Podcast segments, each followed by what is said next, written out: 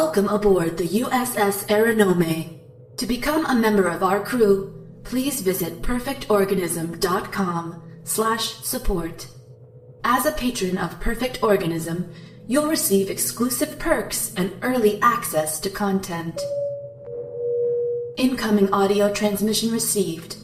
Please proceed to Subdeck 3 to begin playback.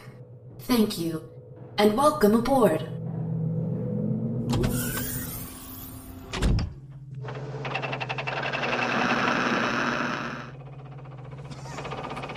All right, sweethearts, what are you waiting for? Breakfast in bed? Another glorious day in the Corps. Day in the Marine Corps is like a day on the farm.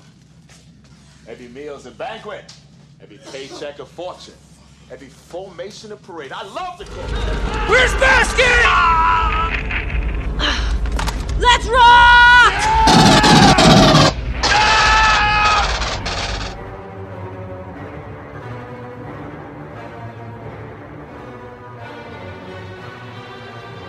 Welcome to Perfect Organism, the Alien Saga podcast. I'm your host, J.M. Prater, and I'm joined by hosts. Patrick Green. And uh, welcome to another entry in our series, 40 Miles of Bad Road. Uh, today, we're here to talk about Ripley. And before we do, I'm going to pass it off to Patrick. Yeah, we got some business to catch up on, guys. Uh, for one thing, we've mentioned this in a couple places, but I don't think we've actually said it on an episode yet. We have officially welcomed Sean Hewitt of New Zealand, uh, longtime listener, friend of ours, fan of the show, who's been a great moderator on Building Better Worlds for a while. He is now part of the creative team as our uh, contributing host slash video lead, and he is in charge of our YouTube content. So you'll be hearing a lot more from him, but I wanted to make sure we, we slipped it in there on a 40 Miles of Bad Road episode because we're really excited to have him on board. Yes, Um, Sean is awesome. Another piece of news. Sean. Welcome, welcome, welcome. Another piece of news I wanted to touch on is for those of you who might not know, well, there's two things. Okay. You might not know that we have a social media group. If you don't know that, then fix that and get on it. It's Building Better Worlds. Um, and if you're on Facebook, it's it's very easy to join. Just go to our page, and you, you know it's linked right there. Um, there's a lot of great discussion going on. And the other thing that I want to point out about Building Better Worlds is that we have reached a thousand members, which is a big milestone for us. And there is a competition being run by our very own Connor Murdoch, who's the admin of that group. And uh, Connor is uh, a, a great writer. And um, in the spirit of fandom and in the spirit of celebration, he has put together a, uh, a competition. So head to Building, Building Better Worlds. There is an, a pretty freaking awesome um, prize available, which is a signed T-shirt. I don't want to say too much about it, but the signatures are very much worth picking up. So if you want a chance to win the T-shirt, head over to Building Better Worlds, enter the contest. There's still time to do it, um, and uh, we really would love to see what you contribute, and maybe even get to read some of it, you know, on the air with your permission too someday. Yep, that'll be awesome. I don't understand this. You've been here for three and a half hours. Now, how many different ways do you want me to tell the same story? All right, so moving right along, we got some listener feedback. Jamie, why don't you take it off? Why don't you take it off? Why don't you kick it off? Take it off.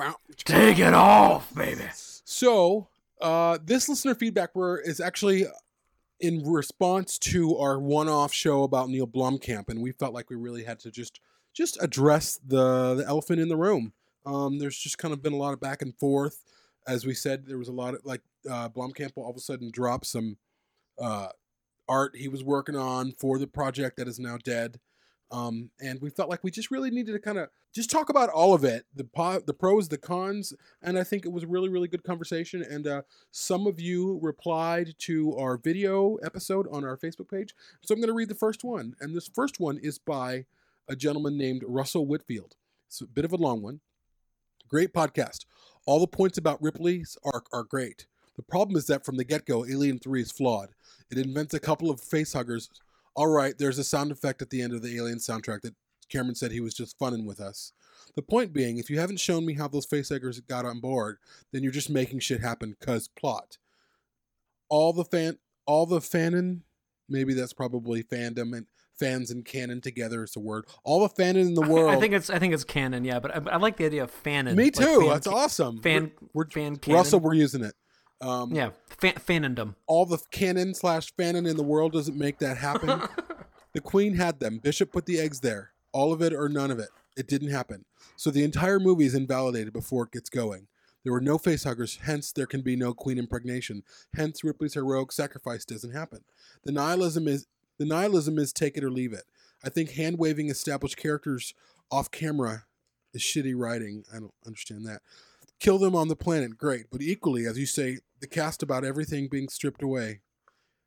I'm sorry, I need to read that again. But equally, as you say in the cast about everything being stripped away, it's a it's a pick'em. I'm not really uh, picking up on what he's saying right there, but it's a shame. I think he's saying. I, I think he's saying that um, killing the characters off screen before the movie really gets going is kind of an easy out. yeah, And so I, I think he's saying, uh, you know, that he thinks it's kind of lazy writing. Yeah, could be. Who knows?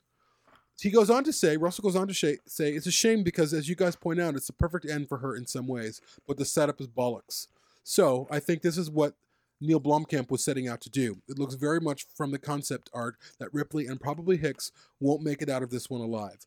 But the feeling is that he wants to make a movie that actually follows on from Aliens and not something that was shoehorned in so we could make another, albeit beautiful, Alien movie. A point on The Last Jedi, if I may. I don't hate it because they messed with Luke or anything like that. I hate it because because they were in such a rush to prove they're out with the old and in with the new philosophy that they left the plot hole. They left plot holes big enough to drive a superstar's destroyer through.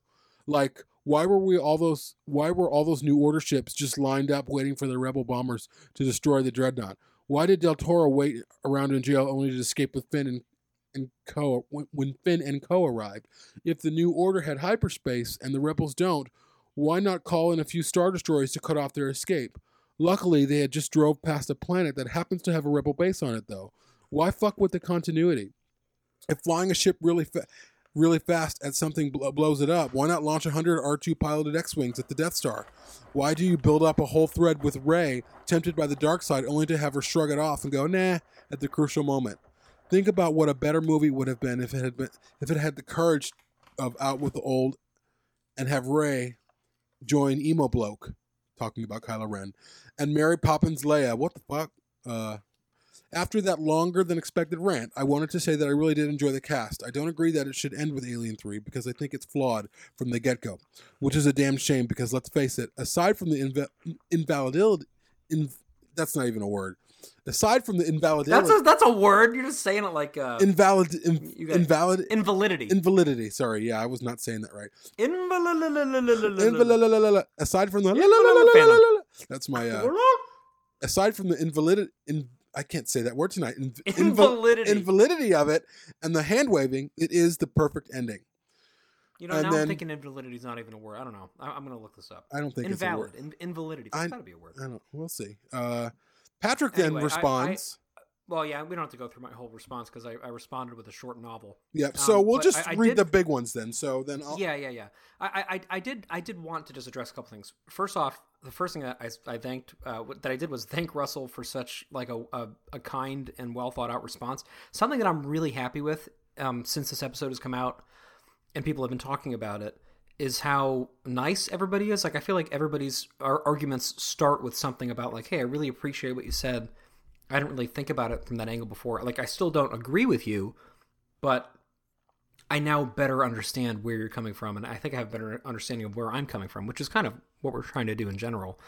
Um, so I, I respond there, and if anybody wants to, you know, sit down for four hours and read my response, you're, you're more than welcome to. But but one of- one of my the, the, my sort of chief issue is that I think plot the the idea of plot holes has really ballooned over the years to the point now where anybody calls any missing information a plot hole. You know. Yeah. Like we assume that everything is lazy writing if we're not told the reason behind it. And instead of something just happening, because sometimes fate works weirdly, and sometimes things do happen by by circumstance or by chance, and uh, that life happens like that. And a movie also is not a documentary, you know. Sometimes things just come together a certain way for the strength of the narrative, and uh, in a in a major franchise picture like a Star Wars movie or like an Alien film, there are holes left that aren't left because the movie's dumb or not thought out correctly. They're left because they're going to be filled in somewhat later, or because they'll leave things open to interpretation down the road. You know, um, but I did, uh, I, I did, I, you know, I'm not going to get into the defenses of things, but I, I, I do think that um, it's worth pointing out that there's a difference between a plot hole, which is something that basically a plot hole is, is something that you have to accept as valid for the story to work, even though there it's the opposite of what a valid thing would be. If something is completely impossible, but you have to a- allow it to be the case for the story to work, then it's a plot hole. But if something's just not immediately apparent, or if something seems implausible, or if something seems unlikely, I don't I don't think it's a plot hole. That's just one thing. Yeah. Anyway, but Russell, again, thank you for being um, so thorough with that and also so kind. I, I really appreciated that, and and I look forward to hearing your response. Yeah, I think civility is even if we passionately disagree, civility is a really wonderful thing, and it's nice to kind of see uh, fandom really pivot towards that. So yeah, thank you. So much. Civility and invalidity. Invalid- invalidity. invalidity. Invalidity. Inval- invalidity. I don't think invalidity is a word. Anyways, Well, we're gonna find out after this episode. So the next one is from Anton Allen, and Anton says, "Agree with the points raised. Mixed emotions about Blomkamp directing slash heading up this his sequel. However, I trust his narrative vision and aesthetics of and atmosphere slash mood. I highly suspect he has a very gripping core story up his sleeve for the Aliens slash Aliens Ripley universe. But I don't think he's the man to helm his own movie here. He might only be in possession of a derivative narrative, lame, adolescent fanfic, grade plot that relies upon the world building, Syd Mead design, aesthetic, and grit James Cameron added via Aliens. I've only liked slash loved a couple characters from his previous films, and none of them were too deep. Let him collaborate with someone who can deliver the rousing, cohesive, and satisfying continuation we all want from this universe and central characters. Someone who can skillfully take chances or deviations from canonical expectations without shitting upon canon and or relying on tired tropes, scene for scene, slavish narrative homages, and pure 80s fan service writing. Sad his story hasn't met the light of day, but better he's being permitted to get older slash grow up and improve as writer, let alone director. I, I, I I'm good with that assessment. Um, I think that's very wise. I mean, he's saying, yeah, maybe he gets, he has something really gripping, but maybe he needs a little bit of help. I, I think that's completely plausible. Uh, yeah, as do I. But I, I just think don't don't retcon Alien Three. But I've also talked about that a lot. Yeah. So the last one is uh, I'm reading is by Jared Huff, and it's very short. And he goes, with the success of upcoming Halloween, I think now would be an exciting time to try this avenue again. Maybe add elements of it as well. And I don't know what that even means. Um, Well, what do you think it could mean? I, I, that's an interesting thought. um, I don't really. I mean, it the book. You know, it, it goes from when these main characters are kids to when they're adults. Mhm. Um, I don't. I don't know what else he could. I, I, don't, know, but I like the idea. um, Um, well, and, and just a couple more quick comments um, from the, the post at Building Better Worlds. Uh, Magyar Beb says Blomkamp deserves a chance. Love his work. And uh, Misabe Makwa says, So I have an idea. Hear me out, okay? We clone her, however, long later, and have her do nothing, but she has a robot sidekick, which I think that's cinematic gold, Misabe. So thank you. that's hilarious. All right, so uh, so thanks, guys. A- again, if you want to, you know, get on get in on these conversations, make sure you follow us on Facebook, Twitter, Instagram, and uh, you know, send us emails, give us a call. The information's in the show notes. We'd love to get it on the show. God damn it! That's not all. Because if one of those things gets down here, then that will be all. Then all this, this bullshit that you think is so important, you can just kiss all that goodbye. Tonight we are here to talk about Ellen Ripley, and really we've, of course, talked about Ripley throughout many shows, referencing her, talking about her as her character, her as a device, her compared to other characters or versions of her that we've seen in in the prequels. But in this series of building, I'm sorry, in this series of 40 Miles of Bad Road, we really wanted to talk about the Ripley in Aliens and that she became the Ripley we know and love. Without that Ripley, there wouldn't be the Ripley in Alien 3 um, because she has all of the experience and, and the memories and the journey from her in Aliens. But I, I just don't want to talk about her as a character. I also want to address how profound this character is uh, in its genre as being sci-fi. However, she's joined by characters like um, Sarah Connor, um, but Ripley was uh, before Sarah Connor to some degree, although they both had uh, beginnings in the early 80s or late 70s, 79 for Ripley. That was kind of her first iteration. And then I believe Terminator, the first Terminator, was that in 81? Uh, something like that. Something like that. Eighty three. I don't know. I wasn't Um, alive yet. You weren't alive yet. You young man. Um, I'm spring chicken. but I really I think that there, there's a cult of following around Ripley, but I, I I really want to discuss and there's a lot going on in our world politically uh, in terms of the Me Too movement, and I'm not really mentioning all this to kind of get into that, but I, I have a larger point. Um, the you know there's a lot of contention about what things that um Kathleen Kennedy, who is the CEO of Lucasfilm, has said the future is female and all these things. Some of these things people find as divisive. Sometimes people will say, "Oh, you don't need to make characters girls just to you know make them girls. We should make good characters." Um, you know, and there's uh, uh, two sides of that debate, or more than two sides, or you know, a, a middle ground or whatever. But when I read all of that, and I, you know, I I'm a part of those conversations, and whether it's conversations where people are talking about, uh, say maybe you make a character gay, and a lot of some people get angry, like they make their own characters or whatever, um, because they feel like you're doing it just to be popular or you're doing it just to be divisive. So they're like, no, don't do it. Um, and so there's a lot of resistance, and some people are like, no, that's great, and some people, are, a lot of people are like, no, that's not great. Let's leave it alone. And but what I love about Ripley is that Ripley, she came into who she is in James Cameron's Aliens, and she is a female heroine that is not ever addressed by gender. When people think of aliens and they see clips with her, I'm talking fandom, uh, Building Better Worlds, our group, uh, even Weyland-Yutani Bulletin and other groups. Um, and there's quotes by Ripley, there's photos of Ripley. Everyone's like, fuck yeah. I mean, there's a rallying around this character in a way that I haven't seen in any other genre. Um, and also, Ripley as a character in these films, she's not sexualized in Aliens. She's not sexualized in Alien. Now, of course, there's a, a moment where she strips down to her underwear in Alien, but it's not about sexuality. It's about her being vulnerable. It has nothing to do with sex. It's not about being sexy. And uh, and uh, even if you move on to Alien Three, when Ripley's at her most vulnerable, there's a there's a scene where um, she's there's attempted rape on her, but that's kind of the first time that you really realize, oh shit, she's a woman.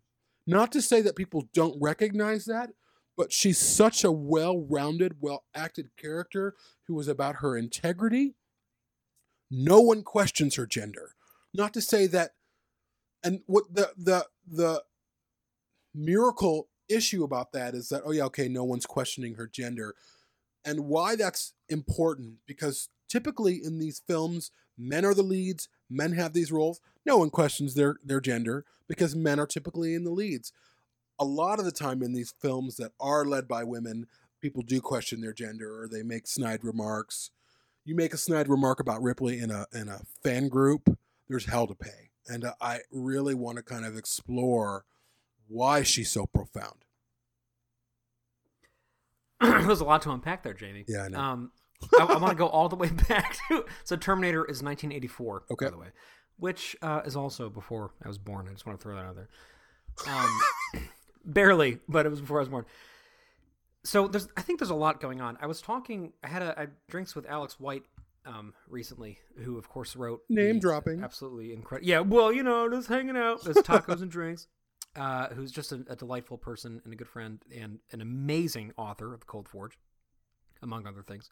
And we were talking a little bit about this, and he was saying it was interesting that Ripley, there, there, that her sort of agendered aspect is um, not really a strength. The fact that basically she was interchangeable with a man, uh, and I, I can totally see that. But at the same time, I do think part of what's so universally appealing about her is exactly what you were saying that she sort of exists in this post gender environment. I do disagree to a degree with you that um, I, I do think that her her gender plays into it, but I think because she's so capable and powerful, it kind of gets stamped down quickly. Like you know, she's called Snow White and Aliens, and you know, Well, she's um, called that by another woman. that's true. That's true. Right, right, and, that, and I think that's that's an important point as well. Um, but I, I I think a lot of it comes from the fact that there are so few romantic attachments going on in any of these films. I mean, there's Clemens, but other than that, there's, there's really very little. And there's like the sort of flirtation with Hicks, which I, I just absolutely love and I think is so innocent and, and perfect. Um, but a lot of it has to do with this, the lack of sexuality, as you were saying. And I think it's really easy sometimes to use gender and sexuality as sort of interchangeable terms, but they, really are separate, as you know, you know, as I know many of our listeners know I'm not, you know, I'm preaching to the choir here, but I think it's important to analyze her through different lenses. So, from a gender standpoint, she is a woman, right? But she's not particularly feminine, other than certain moments like her undressing scene when she's in the Narcissus and things like that. You know, I mean, in Alien Three, she's very masculinized from an outward sort of um, a visible gender perspective, right? She's got a shaved head, she's wearing baggy clothes, she's dirty. Um, in Alien, she has her flight suit, so she kind of blends in in that capacity. And in Aliens, you know, she has her hair cropped short and she's in basically military fatigues. So there's not much of a chance to look at her um, and really think about her her gender identity, you know, or her or her gender presentation, because um, it's just not really fixated on very much, right?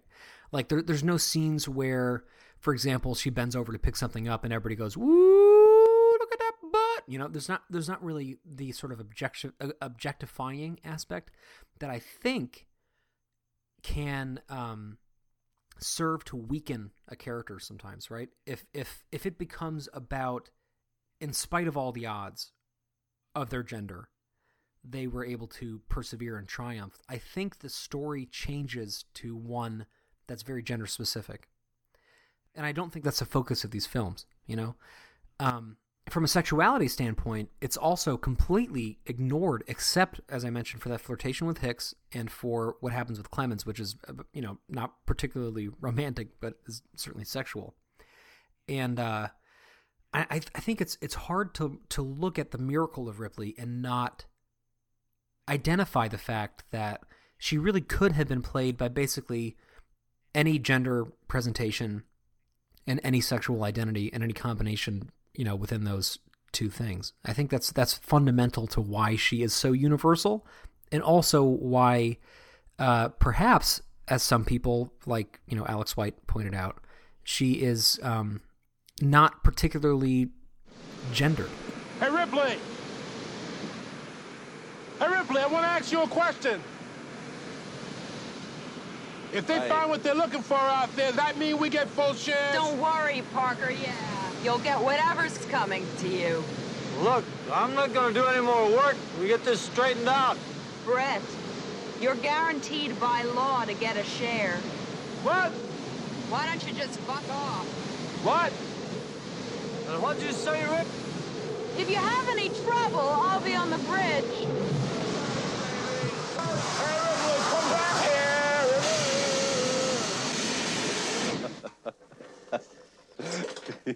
Son of a bitch. What's the matter?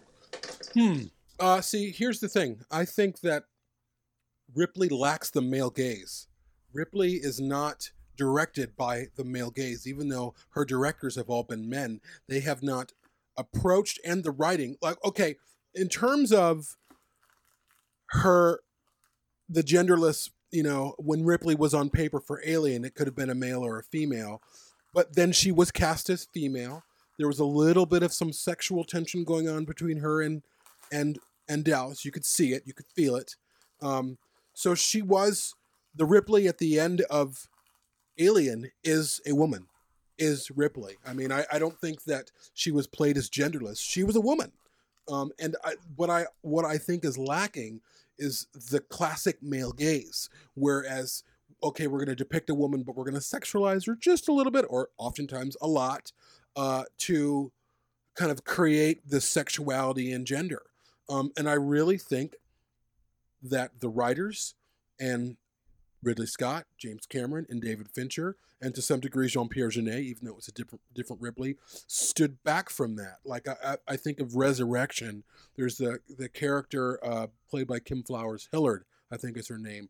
There's a scene in Resurrection, this stupid scene where you see these legs and you hear this kind of moaning, and the camera pans over this these legs and this butt, and she's got a thong on. Got a great ass. and she's her her her legs are Michael Wincott. yeah, her le- Love that ass. Shut the fuck up.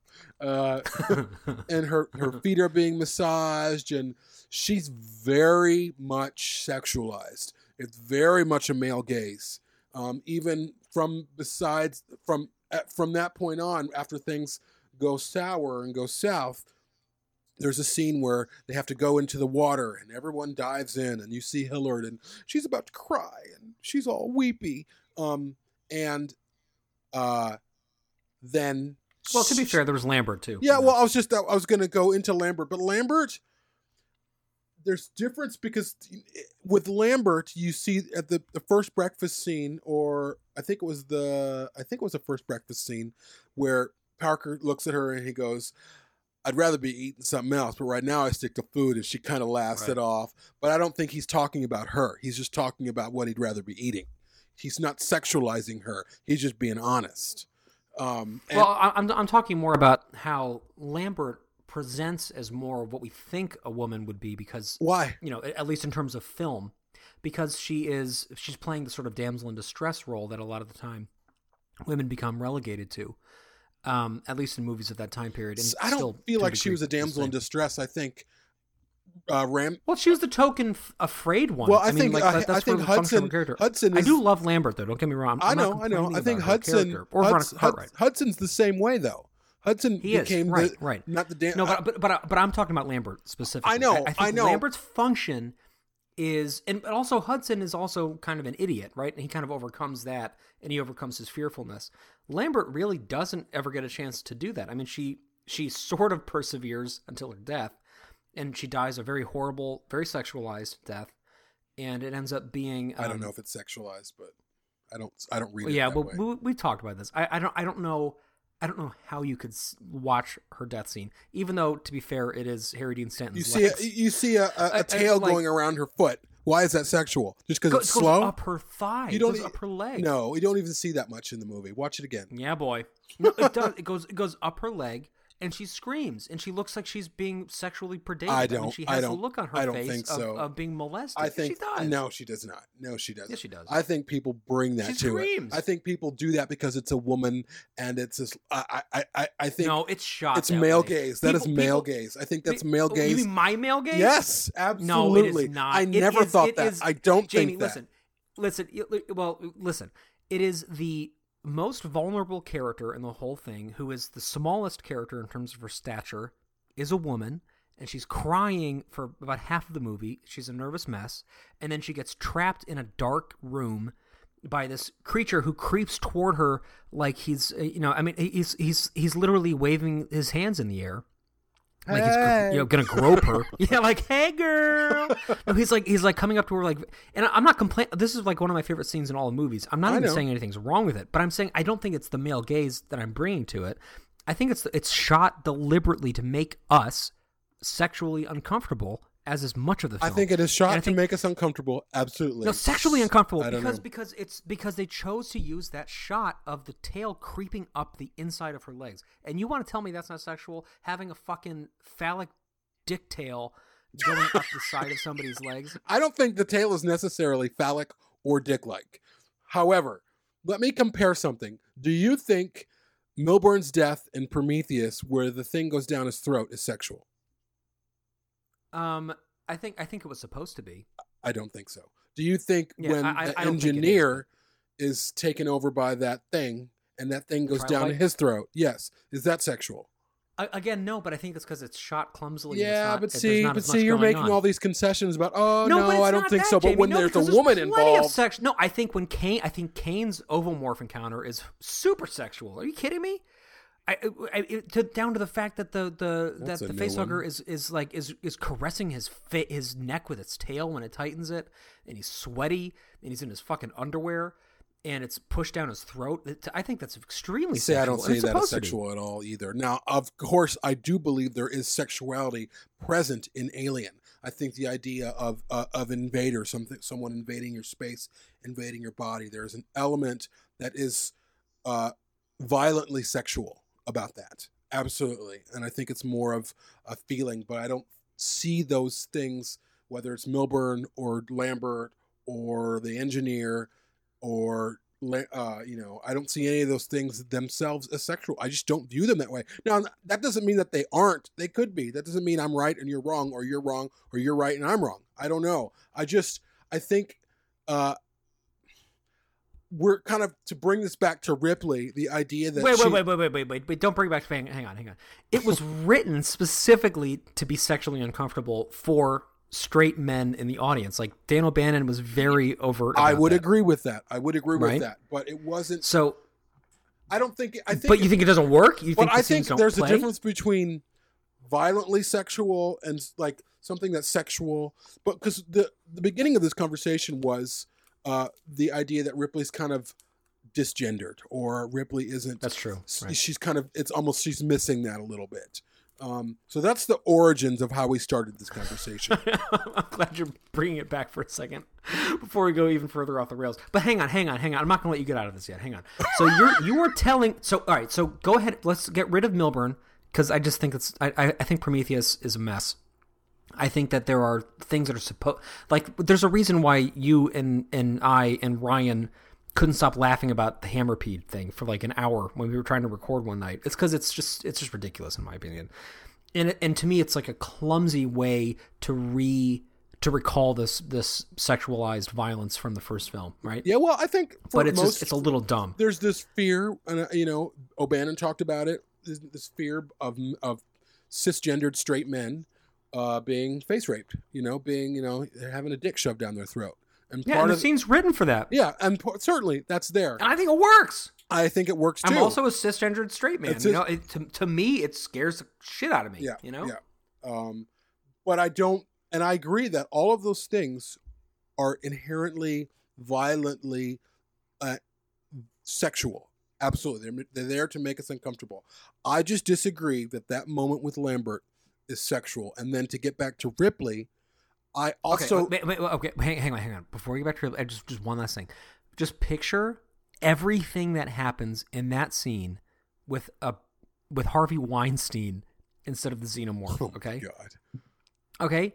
Now, just picture that. I, okay? I, I'm going to give this so to you. He's I'm going to give. creeping out of the darkness. Yeah, it's she not is Harvey Weinstein. crying. Listen, she's crying. Bill Cosby. She's crying and fucking backing up against a wall, right? Saying, "Oh no, oh no, oh no," fucking terrified. J E L creeps up. He, go- oh God, Jamie, don't fucking say that. it's so it's so messed up now. But listen, so so she's pushed up against the wall. He's crawling toward her, fucking waving his fingers around. Comes up to her as she's saying no, no, and then puts. We won't even say his dick, okay? Let's say it's his foot. His foot slowly and methodically on the inside of her fucking leg and pulls it up. You don't think that's supposed to be sexual? Well, when we're talking about Harvey Weinstein or Bill Cosby, sure. In this situation, I think the scary part of it is what is this thing doing? I don't know. Wow, that's so interesting. I'm I'm also let me be clear. I'm not saying that I think the alien rapes her. I don't I don't subscribe to that theory. And I'm not I'm not saying that's what's going on. I'm not saying the alien is thinking of it sexually. I'm saying it's supposed to make us feel sexually confused and scared.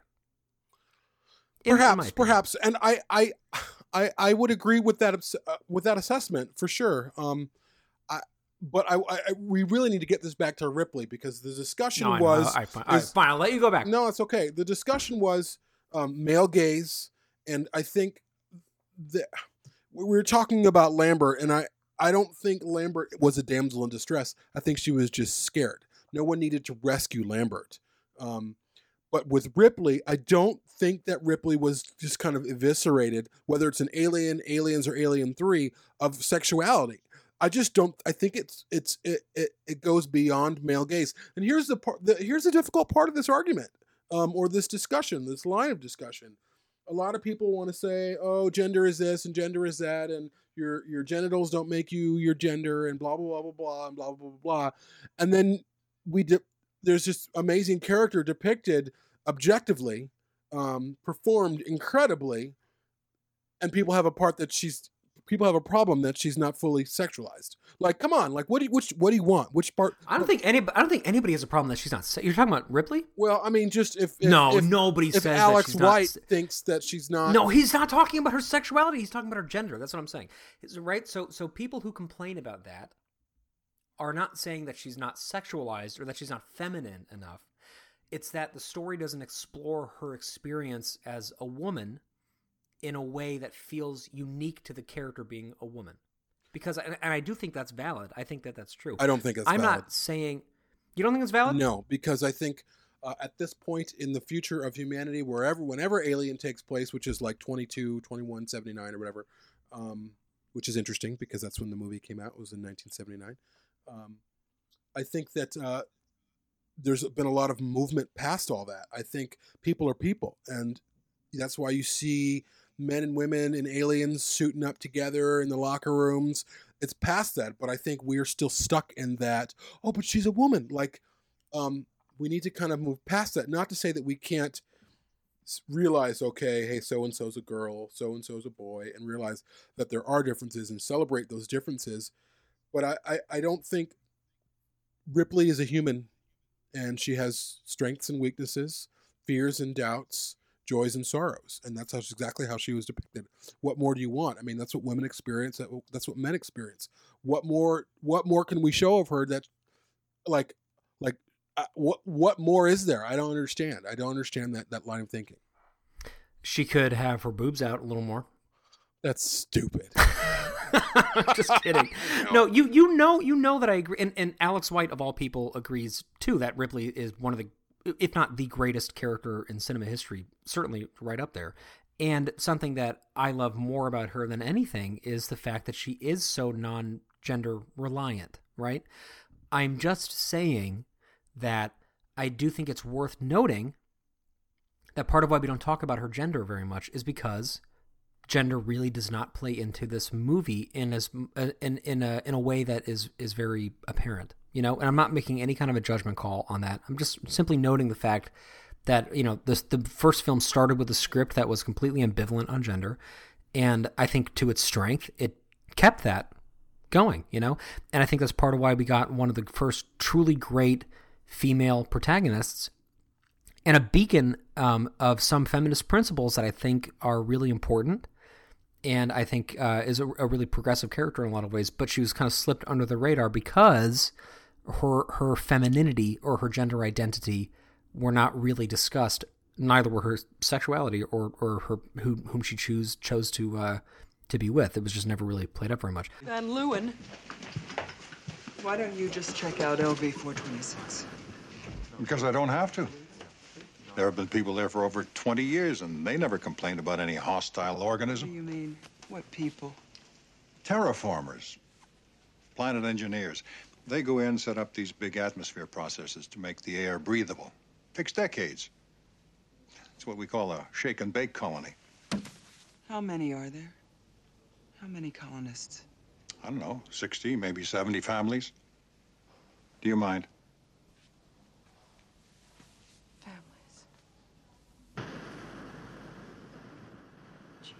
I was thinking that we were watching Ghostbusters the other day because I fucking love Ghostbusters. Although it, I have to say, it plays very different now post uh, Me Too movement. Ghostbusters like is not.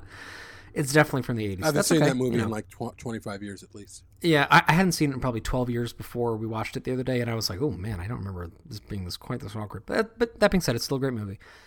You know, Sigourney Weaver is in that obviously as Dana, and um, the whole her inclusion in the movie is great because you know she starts off as kind of just this like eye candy '80s you know girl interest um and she very quickly puts the kibosh on that because she, she's fucking Sigourney Weaver and like you know nobody's gonna make her you know go into a box of what they think that she should be.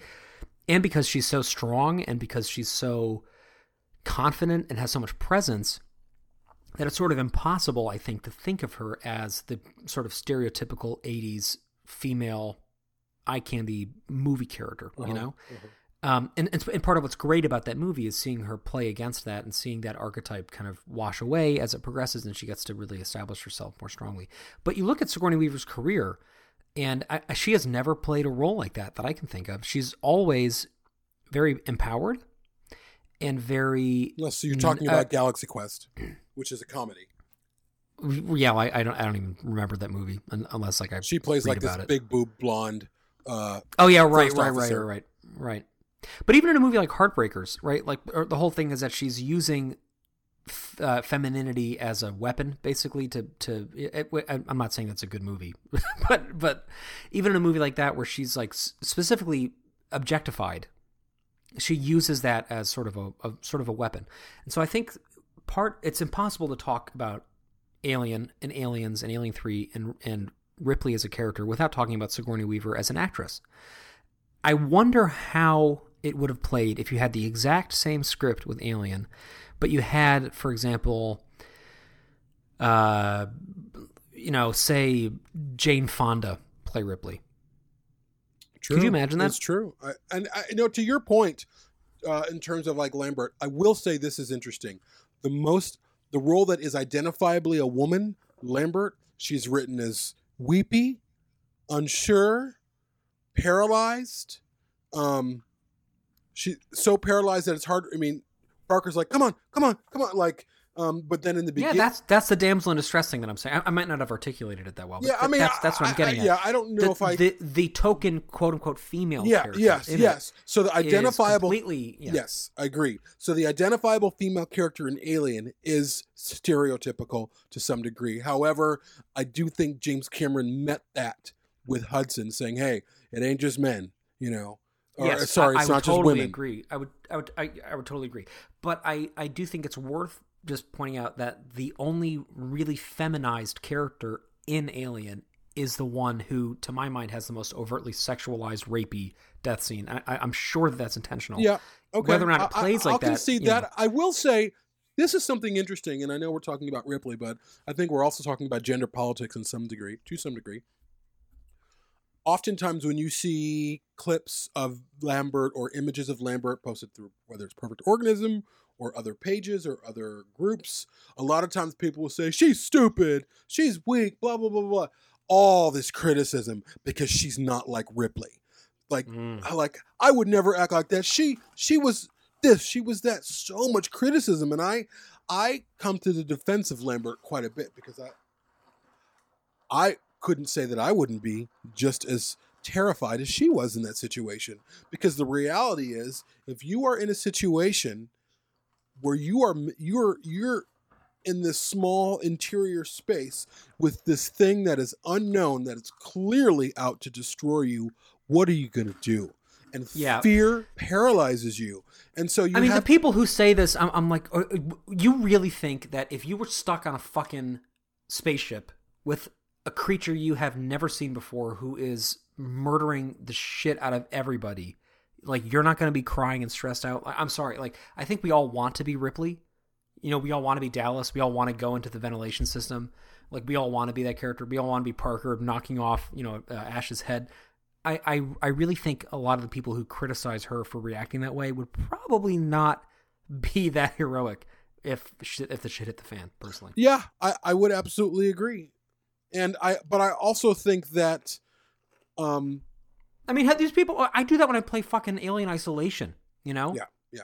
Like I, I play Alien Isolation, and I have like my wife makes fun of me because I have to stand up because I don't want to sit down because I don't want anything to creep up behind me. so I move around and I fucking hum to myself to keep myself company company in the darkness. And this is a game that I've already beaten that I'm replaying just for fun. Yeah. I know what happens. The lights are on, and I'm so scared that I'm acting like an idiot. Can you imagine being in that real situation and having to deal with that? Very bizarre. Say, boss.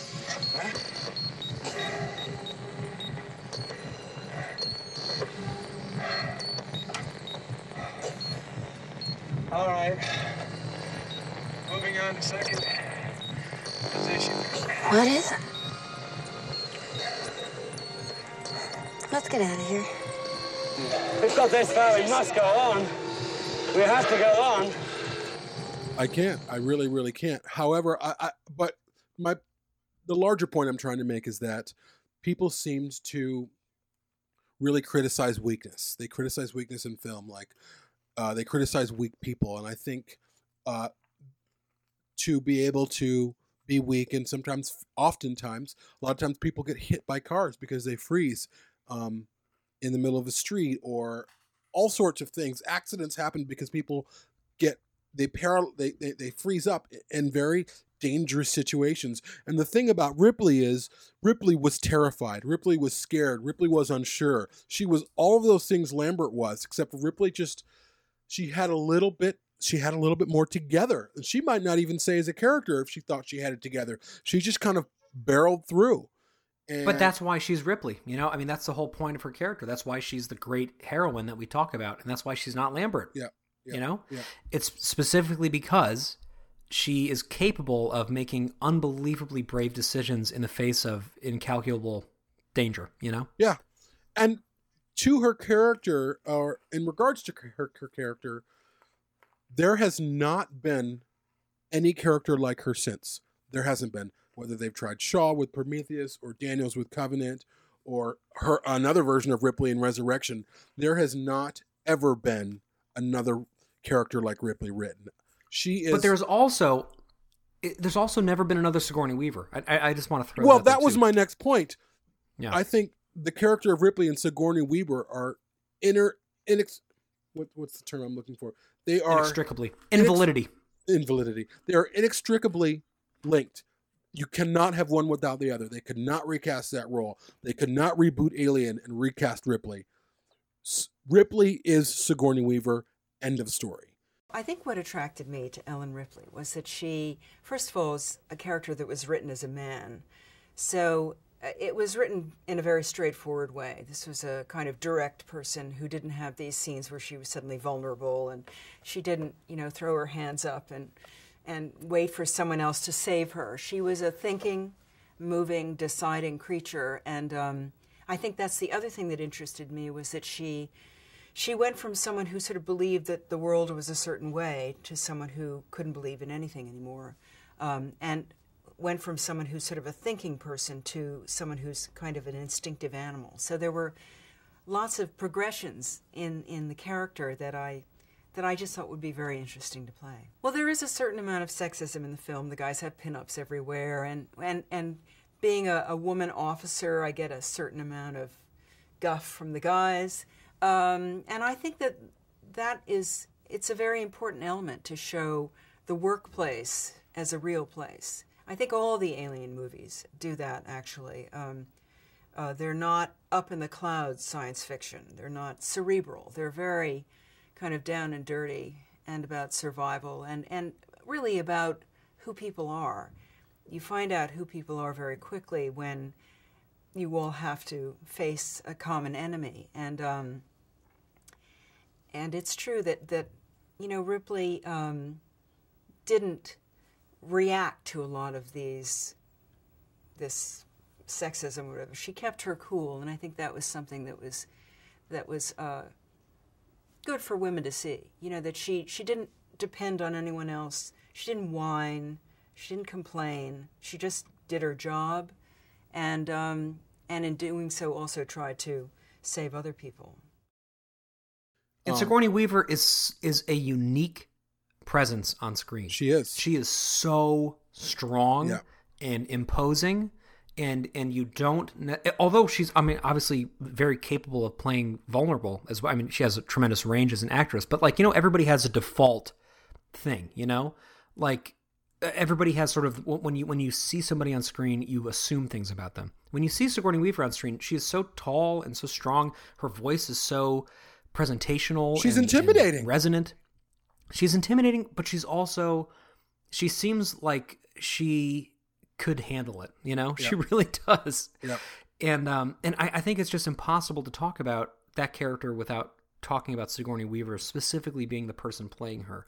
And you go back to her audition where she wore those boots. You know, I mean, part of why she won won the role is because she went there as a fucking ass kicker, and um right from the very beginning, like she established her presence, even though she was a kid back Yep. then, basically. Yep. Well, she well, she- Um, she was 29. She wasn't a kid, but Yeah, but I mean, all things considered, in terms of her career, she was, you know, basically just out of school. yeah. And uh, and and right from the beginning, she sealed it, you know. And of course, because she was playing that character and was so indelible in the role, right off from the beginning, all of the subsequent movies have tried to either copy that with other female leads, or they've reacted to it by writing Ripley's arc, which is exactly why I'm so anti retconning Alien 3. Because to me, there's no way you get to Alien 3 without going through the two films before it with that actress playing that character in those situations, reacting the way that she did, and then dying. It is a, it is a beginning and it is an end and it is profound, Yeah. you know? Yeah. I would agree. And I would agree. And and, and you, you want to pull that back and pretend like it didn't happen. I mean, I mean, we we go through so much shit with Ripley, and we see her get so tired and beaten down and come back again. And I feel like finally she gets to go to sleep, and now we're like, oh, audiences aren't going to go unless they know, you know, the lead character and. So let's get her back. But I also want to levy that against people who write, for example, a character like Shaw or a character like Daniels, who are very clearly supposed to be echoes of Ripley. I think it's a terrible idea to keep doing that. I don't know why they can't have a male lead, or why they can't have a trans lead, or why they can't have anybody else. But but why keep casting these these white women with pixie cuts who rise above the odds to be brave in dangerous situations and end the film, you know, with some sort of a a firearm? you know? That's like- yeah, and that's always Right? well. That's part of my contention. I think with these Ridley Scott films are is that a lot of people say, "Oh, you see in interviews and people are talking about Ridley Scott who are working with him. Oh, Ridley hates to repeat himself. He hates to repeat himself. That's all he's fucking doing is repeating himself or trying to. Um, so I don't, you know, uh, we need to move on from Ripley. I would absolutely agree. Um, but I, I, there she is. and, and and that's why I'm saying like like why why are people so pro Blomkamp? I I don't get why we don't just get a new But, story. you but let, we've let already been over this. it. We already been over this. People I are know, pro Blomkamp because they're looking for hope. They're looking for a leader. They're looking for something no, to I, believe I in. just I just don't. Yeah, but and then then then well, all right, we we've already done like four episodes on this, so I, I know we can't. But I'm just saying like. I think that Ripley is a completely indelible presence in cinema. And I think that that is because of the way she's written and because it's Sigourney Weaver specifically playing her. And because Sigourney Weaver presents, in a lot of ways, a lot of traits that we think of, and especially audiences of the 70s and 80s would think of as traditionally masculine, in that she's tall, she's imposing, she has a low voice, she's strong. Um, I think she has this miraculous quality to her where she feels like she transcends gender, right? And I feel like it would be a little dumb if she were more feminized because I don't think that that's who Ripley is. And I don't think that's who Sigourney Weaver is as an actress. I, I think that she does exist on a level where she does incorporate a lot of traits of what we associate with men and a lot of traits that we associate with women. And she's her own person. And because of that, we don't look at her as a stereotype. And because of that, we don't come to it with these preoccupations that we have. You know, even, I mean, for example, uh, so Mad Max Fury Road, as we've said many times, is, one of my absolute favorite movies. I'm not taking anything away from that movie. But I think you can't look at a character like Furiosa, who again is a fucking amazing character, played brilliantly by Charlize Theron. You can't look at her as anything but a woman, right? Because she's running from a uniquely well, I, I can't say uniquely, but she's running from the the female experience of having been this sex slave. I, know that there are men who are in that position as well, but by and large, as an audience, we associate that with women, right? Being sold into sex slavery, and then she breaks out of it. Um, to my mind, that's something that is really interesting. That plays on her gender identity and plays on her background as a woman, but it means that we're looking at that character as a woman. We're looking at that character as a woman who's had a journey from her subservience into her heroism. With Ripley, we don't get that because we don't have this this paradigm for her to be traditionally feminine or for her to be breaking out of traditionally feminine confines. We first find her on a freaking oil tanker basically in space, right? Like she is a she is a trucker. She's wearing a jumpsuit. She's rough. She hangs out with the boys. She goes down to the subdeck and, and you know shoots the shit and doesn't take any crap from um, from Brett and Parker. She's very clearly capable of just being being quote unquote one of the guys, right? Yeah. And that's how we first see her is as basically a trucker, which is something we traditionally associate with masculinity, whether that's right or whether that's wrong.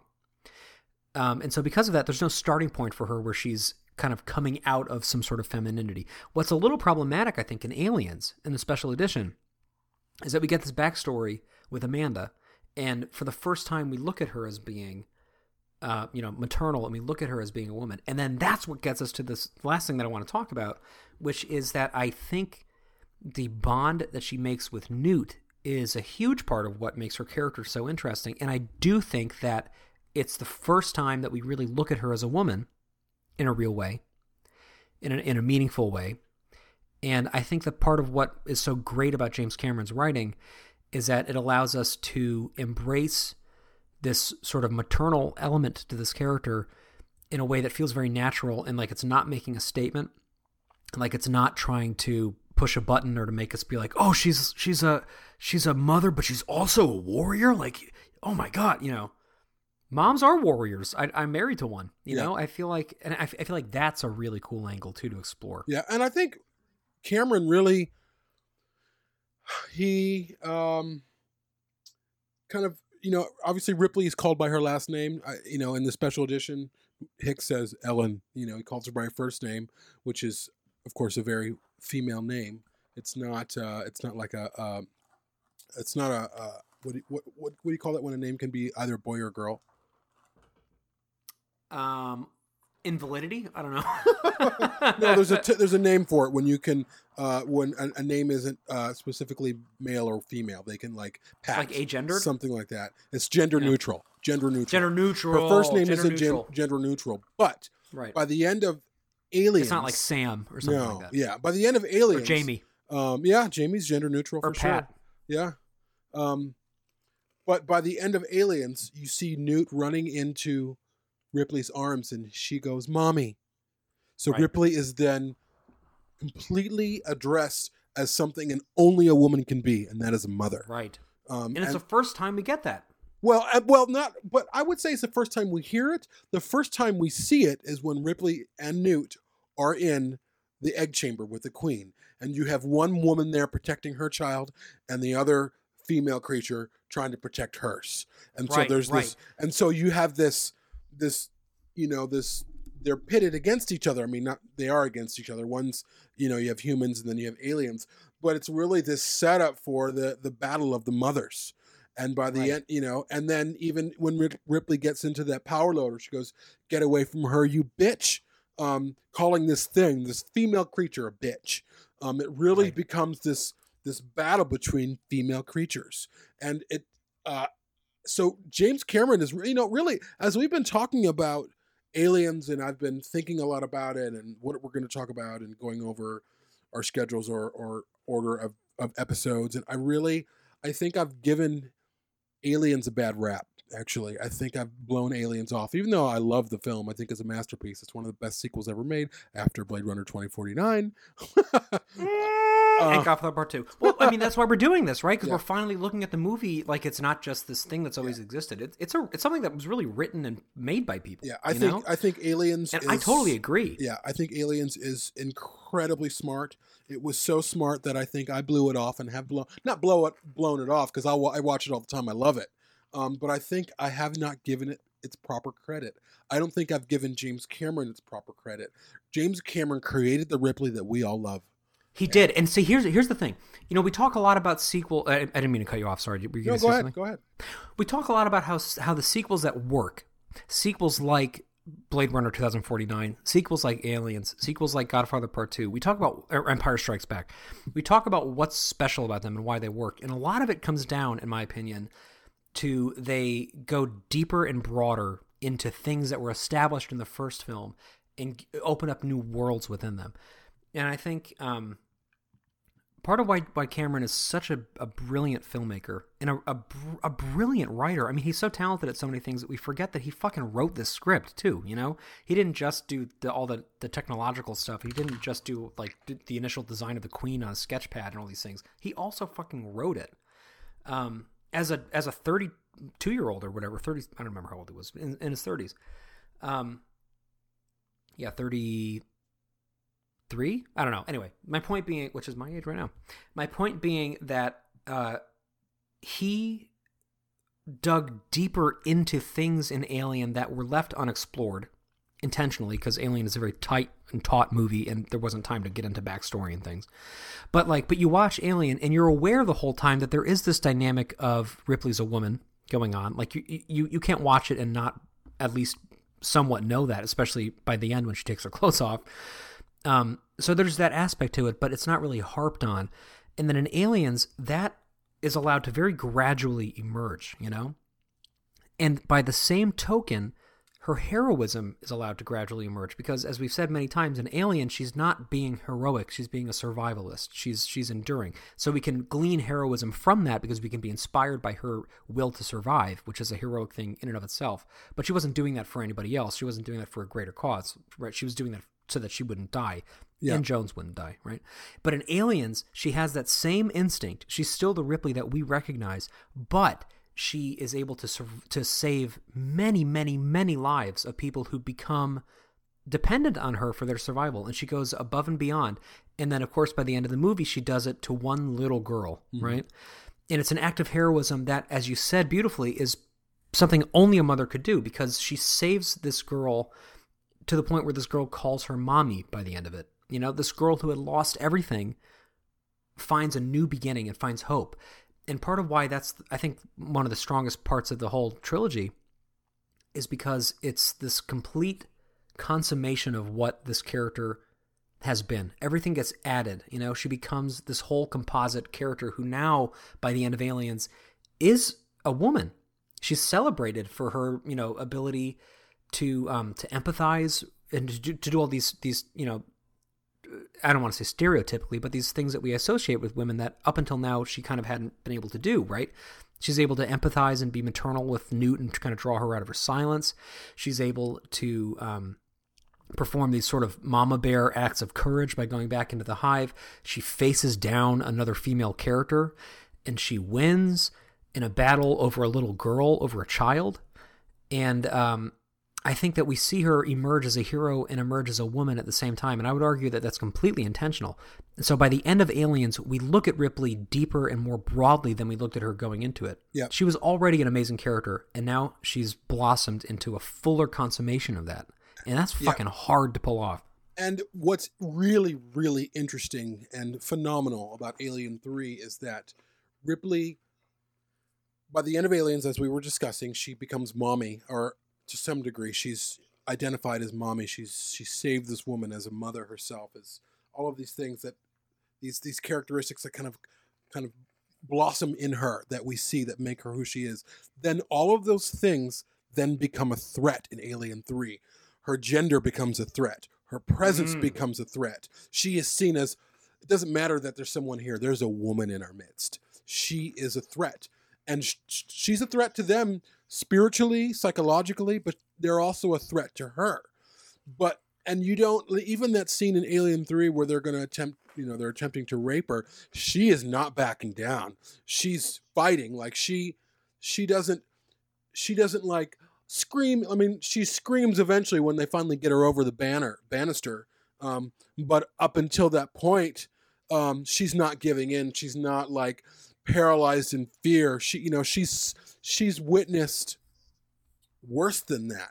And again, the interesting thing is, at least the alien isn't trying to like open up her legs and you know rape her. The the humans in her that she's there with are trying to do that to her. So there's this exchange of who's the real alien here? Is it Ripley? Is it the men? Like who's the real who's the real threat?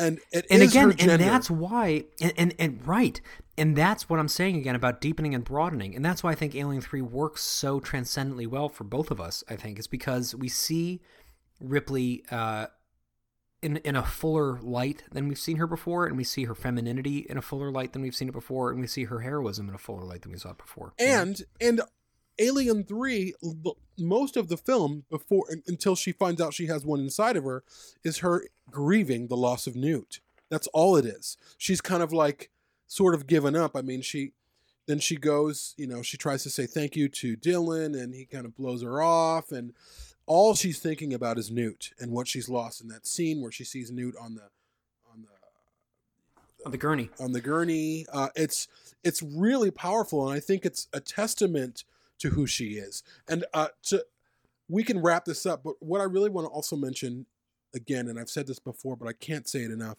the idea that this fandom that we are a part of rallies around this character that is a woman, that is a mother, that was a mother, is really special thing to see this boys club rally around Ripley and say "fuck yeah" and they have her back, um, and they don't question her and they don't like oh you know they don't kind of pivot to the the stereotypical men criticizing a woman because she's kind of in a man's role and Ripley kind of is in that role certainly in Aliens. She's assumed she's assumed command you know over from Gorman.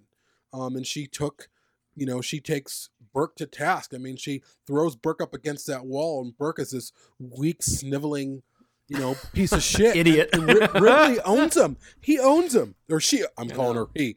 She owns him. Um and it's it's it's a phenomenal thing. Right I- to the wall. I love that scene with them. I love you know I love the Yeah, the shift in power and that we're like go for it Ripley like it, it, it's really great and to be a part of a fandom that honors that that celebrates who she is as a character and who she is as a woman and who she is as a leader is is something that we will never see again ever ever ever and I don't know if you know when we see Well, you I don't know if we'll, I don't know. if well, I, I just mean in, who knows in, the Alien series, I don't think we're ever going to see it again unless they, you know, if say the Alien Aliens gets a, a streaming series or whatever, and they maybe the maybe it's with Marines or whatever, maybe the main Marine's a woman. I suppose they could write her, and so she's awesome. So by the time the series is over, we're like, hell yeah, we have so and so who who is as good as Ripley. It's possible, but for now, I You, you know, you never know. You, but you I never know. for now, we will never see another Ripley again.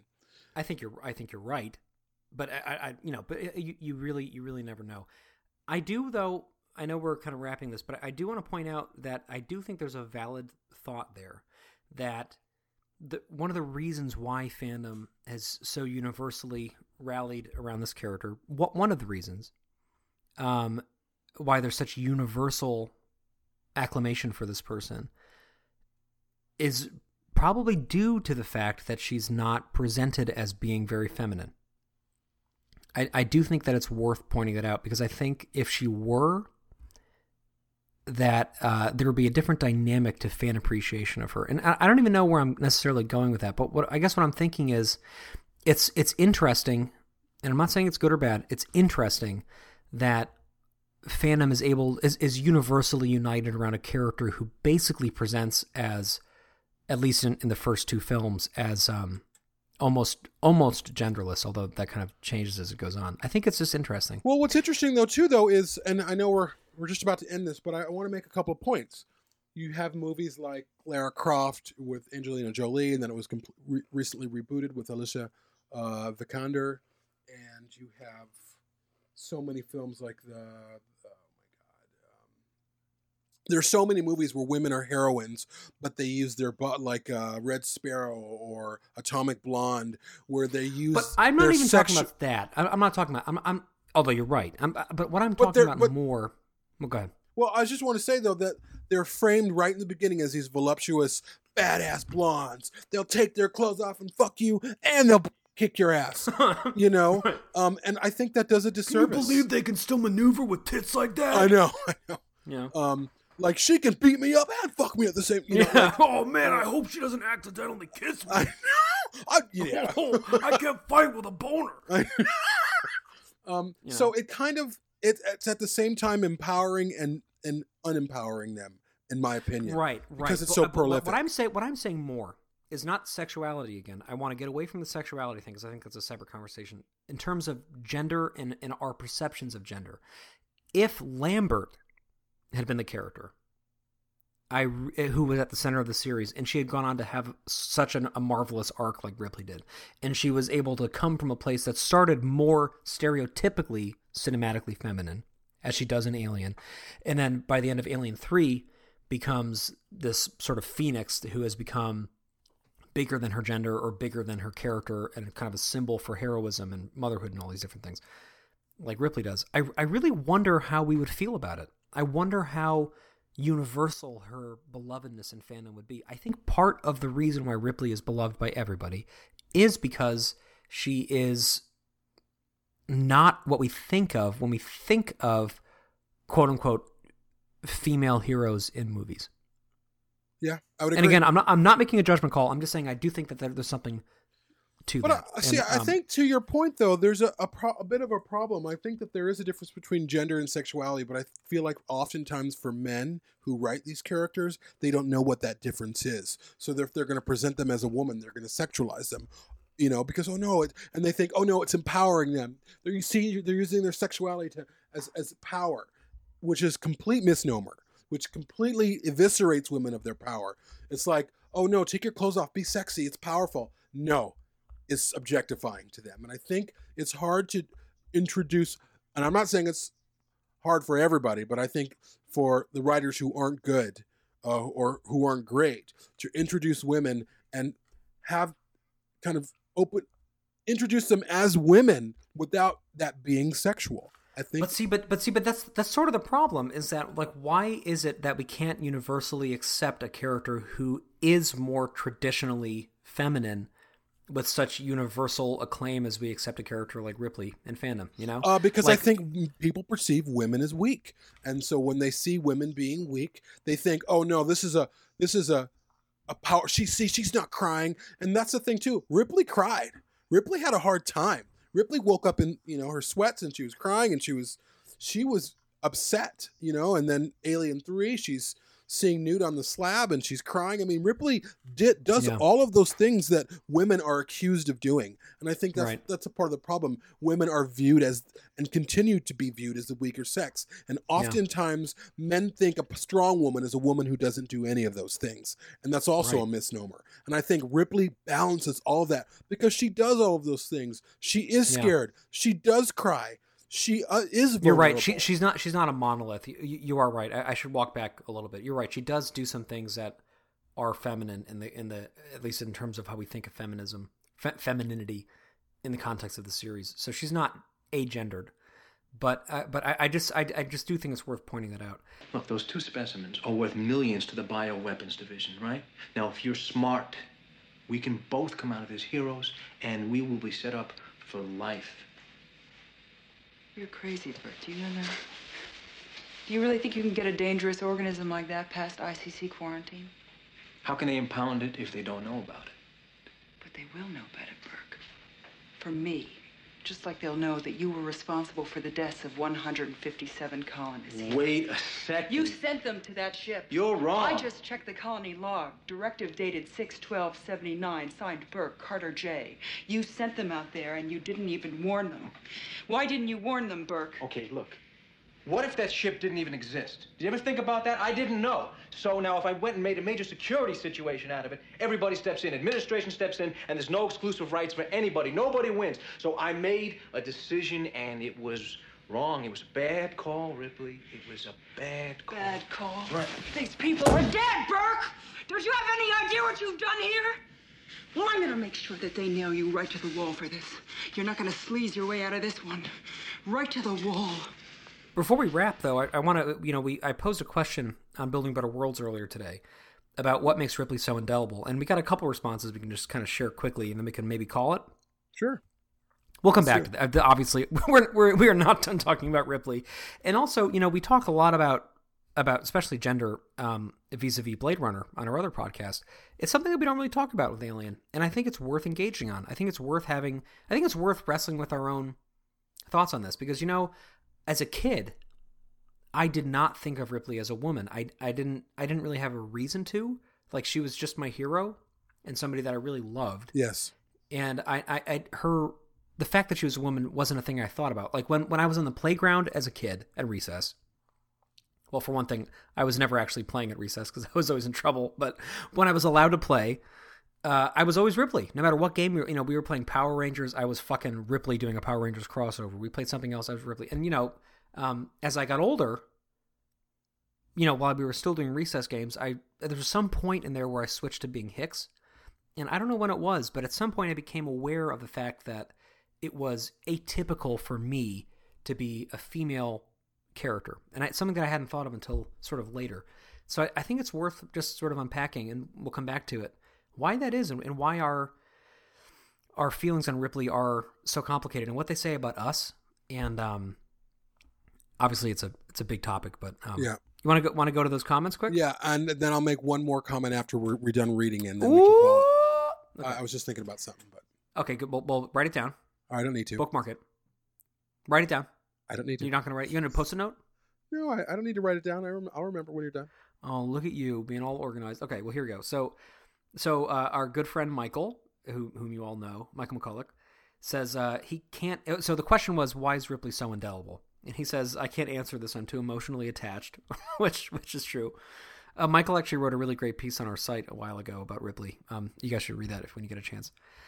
Um, Sean Hewitt, who we just made that announcement about, he says um, there was constant evolution to her character, including an evolution on her personality and story.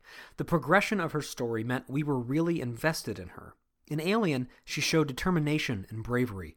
In Aliens, we get the family narrative and going back to face the demon. By Alien 3, she was the same, yet an understandably different Ripley. There hasn't been a character which hasn't seemed so forced, yet we've cared about and feel like we've been on a journey with, quite like her. And I think that's uh, basically what we're talking about. I totally agree. Um, Maziar Beb says it's the evolution of her arc over the whole story and a chemistry with lead and supporting actors. And then Hector Ronas says, and I, I think he means in terms of movies for this, but he says the first real feminist. Um, which obviously I, I, don't I don't think we necessarily would would agree with that, but I do think obviously as a as a pioneering woman hero, obviously she played into that quite a bit. And for the record, feminist for if that triggers anybody, feminism really is equal treatment for women. That's all it is. And I would say Right. uh, in that regard, it's true for Ripley. Yes, totally. Yeah, I, I, I do. Although I, I, I guess what, what I'm saying isn't necessarily true. Is that she's the first. I think that there were some before her in cinema, but I do think that in in a way she was the the most prominent early female sort of action star. But that's another thing we'll talk about. Um, and uh, and then Mazir Beb follows up on Hector's comment and says that he uh, appreciated that the, that her femininity wasn't forced down um, our throats. Which I, I guess you know again. I don't know what that means though. I don't know what that means either. I, I, I think, but but I think this this this sort of getting at what I'm saying, which is I think part of why she's so universally accepted is because she's not presented as being too feminine, and I think it's easier for people who have issues with that to um like her. I'm trying not to not to be judgmental, but I think um there's a reason why a lot of you know the, like the, for example I, I think there's a lot of reasons why the Ghostbusters reboot was such an incredibly horrible experience from a PR perspective in terms of just like genuine tweet terrorism going on against the cast Yeah. and just this complete nightmare. And I, I think obviously there's a huge intersectionality going on here, right? Because it was taking a beloved franchise and recasting it, so it's changing things. It happened uh, right around the 2016 election, which was not the most uh, placid time in global popular culture. I think that there there were a lot of things playing there, but I do think that some people's issues with that came from the fact that they felt like like the femininity of these characters was being pushed down their throats. I don't think that's true. I I just for the record really disagree with that, but I do think that's part of the issue people have. I think it's part of the issue people have with Rose from Last Jedi, which again I think is is crazy, but I understand. I get it. Some people are uncomfortable with women having um, roles that could have otherwise gone to men, and maybe they have problems with it. But that's a separate conversation. Here's a couple things I want to end with, um, and just in, in contrast to Ripley and kind of what was going on at the time um, on TV for kids and uh, in movies. So Star Wars, you have uh, A New Hope, which was not titled A New Hope when it came out. It was given that title later on when they realized they wanted to go on.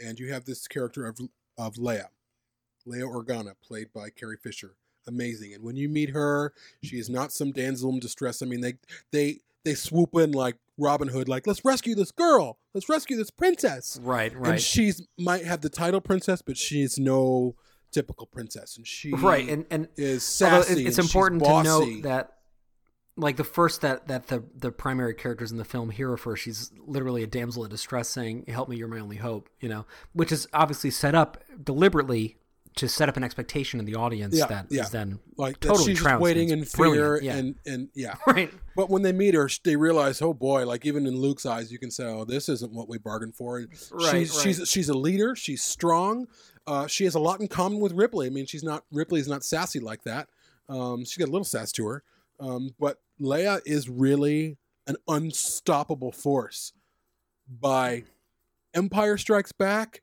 they put the brakes on that. Leia is always seeming to be in this bad mood. She doesn't. She seems to be just upset and pissy, and um, they start eviscerating her. By Return of the Jedi, she's uh, uh, what do you call it? Uh, essentially, or an ornament on this big fat nasty thing. She's most of her clothes are taken from her, and that's the Leia people remember. When you go to Comic Cons, that's how people are dressed up as Leia. That's changing a little bit now, just because I do. I do think that's changing. I haven't seen the bikini in a while. No, I, but yeah, it is changing. It's actually it's changing. Number one, because Carrie Fisher before her death talked about that, saying you know, right, and she talked about you know they put me in this metal suit, and that's what people remember me for. And she kind of joked about it, saying people had great you know little boys had fantasies about me in that with that as that character and all of these things. But instead of continuing to make uh, the character of Leia this powerful, strong person by Return of the Jedi, aside from the bikini, she had nothing to do with that movie. She just went along for the ride. She had nothing to do. She was not the leader that we met in the beginning. She did not have the focus. She did not have the the the wherewithal. She was just kind of tagging along for the ride. She was essentially not as bad, of course, but she in many ways she was what I don't like about Ripley in Alien Resurrection. She had nothing to do, and these are men writing these characters. So it's almost it's and then concurrently you have He-Man on TV, the the cartoon.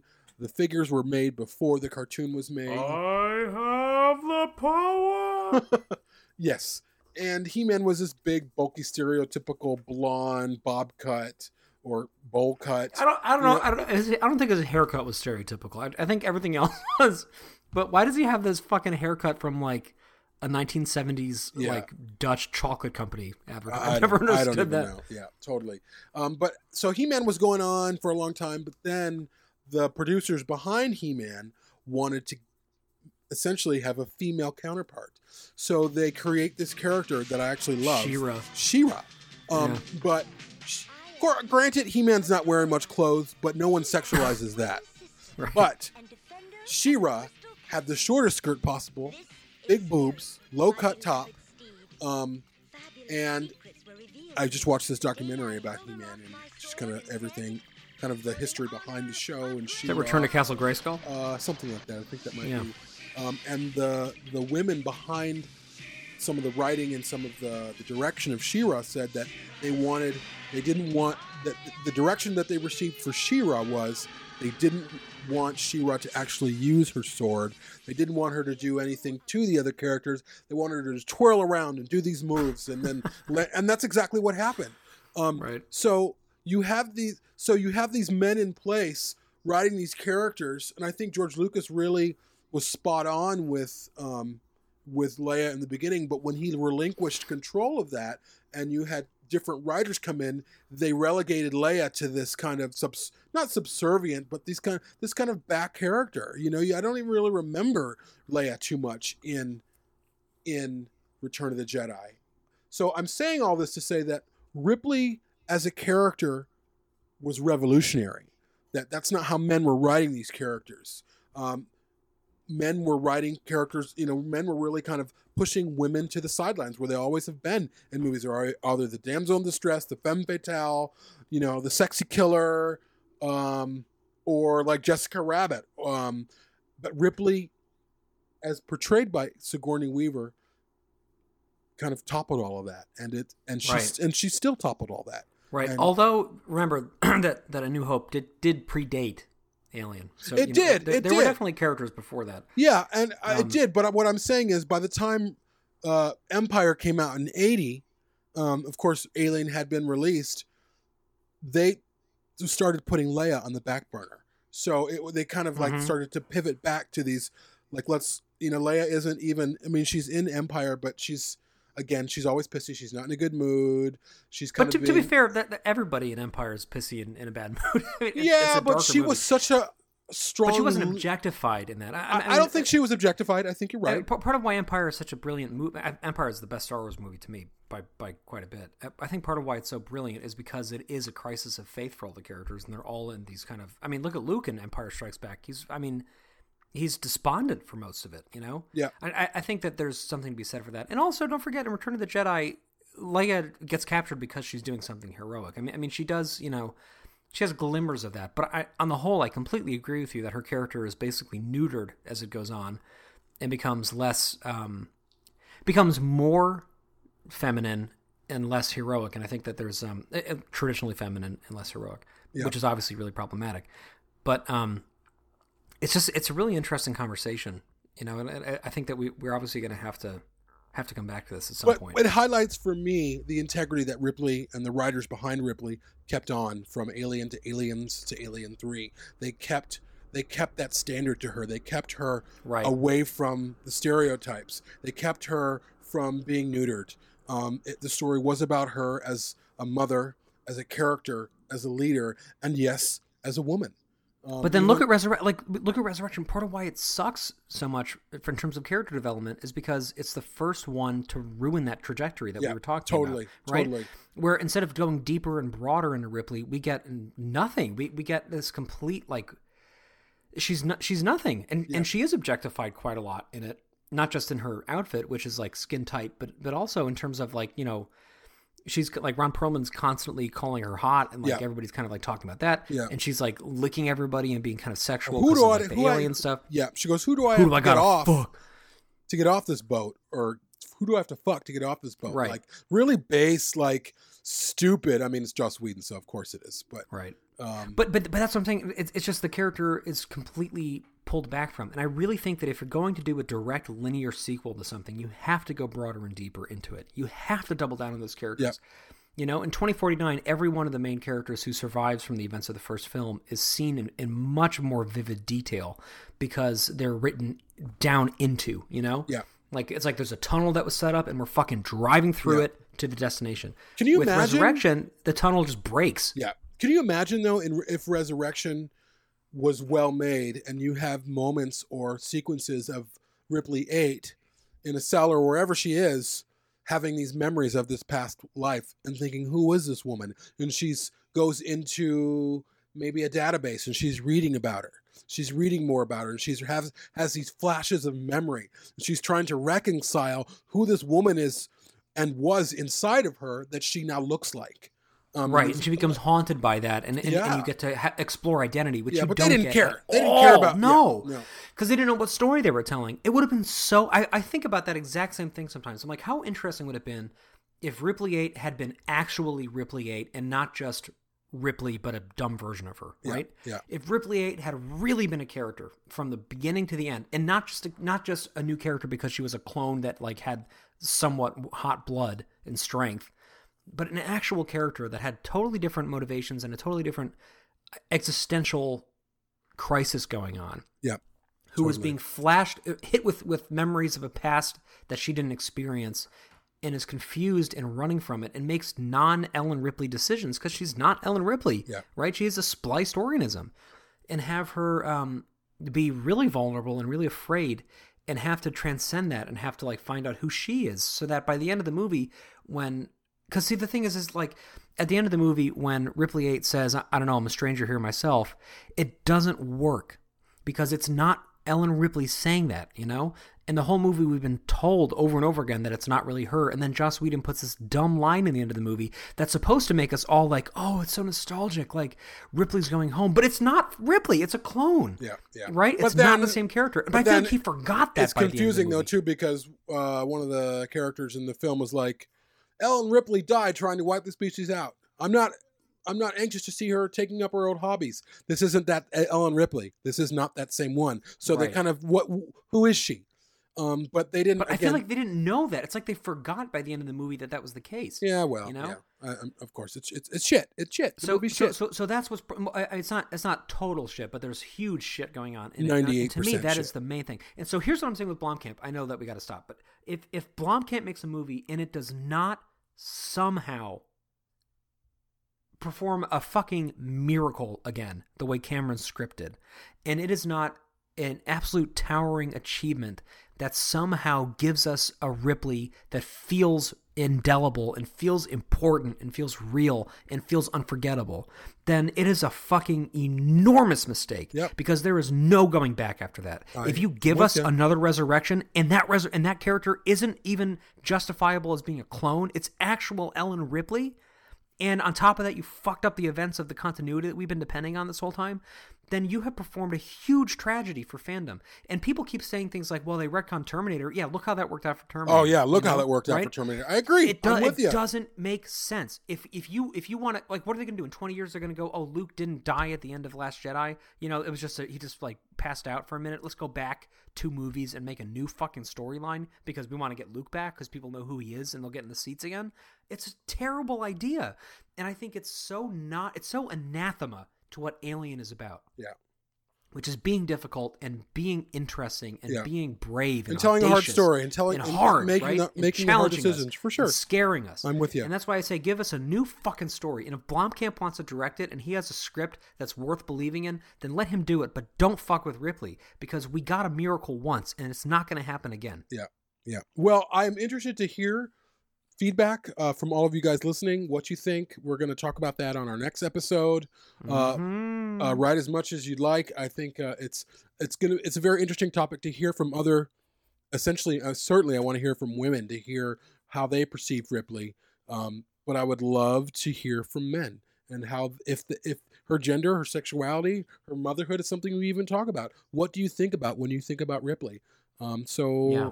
please write in or give us a call. Well, I, I, I specifically would, would really, really love to hear your voices on this. So if if you do want to participate in this conversation, obviously, if you want to just write, you know, do that too. But please call that number in the show notes or send. Nobody's going to pick up. It's just a voicemail box. We're not going to like you know rope you into having a conversation about it. Just leave a message or send a voice memo which is really easy to do with a smartphone, to, to perfectorganismpodcast at gmail.com and let us hear your voice talking about it because I think it's really easy to hide behind anonymity to a degree on the internet, right? Yeah.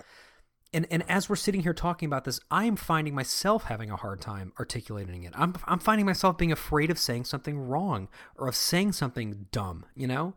Because this is such a sensitive and important topic. And I, I really think that it's worth doing the hard thing and putting your voice to it and putting your name to it and expressing your actual opinion so that we can talk about it with you, human to human, and uh, and investigate how this miracle happened and what it says about us. Amen. Thanks for listening, everyone, and we will talk to you next time.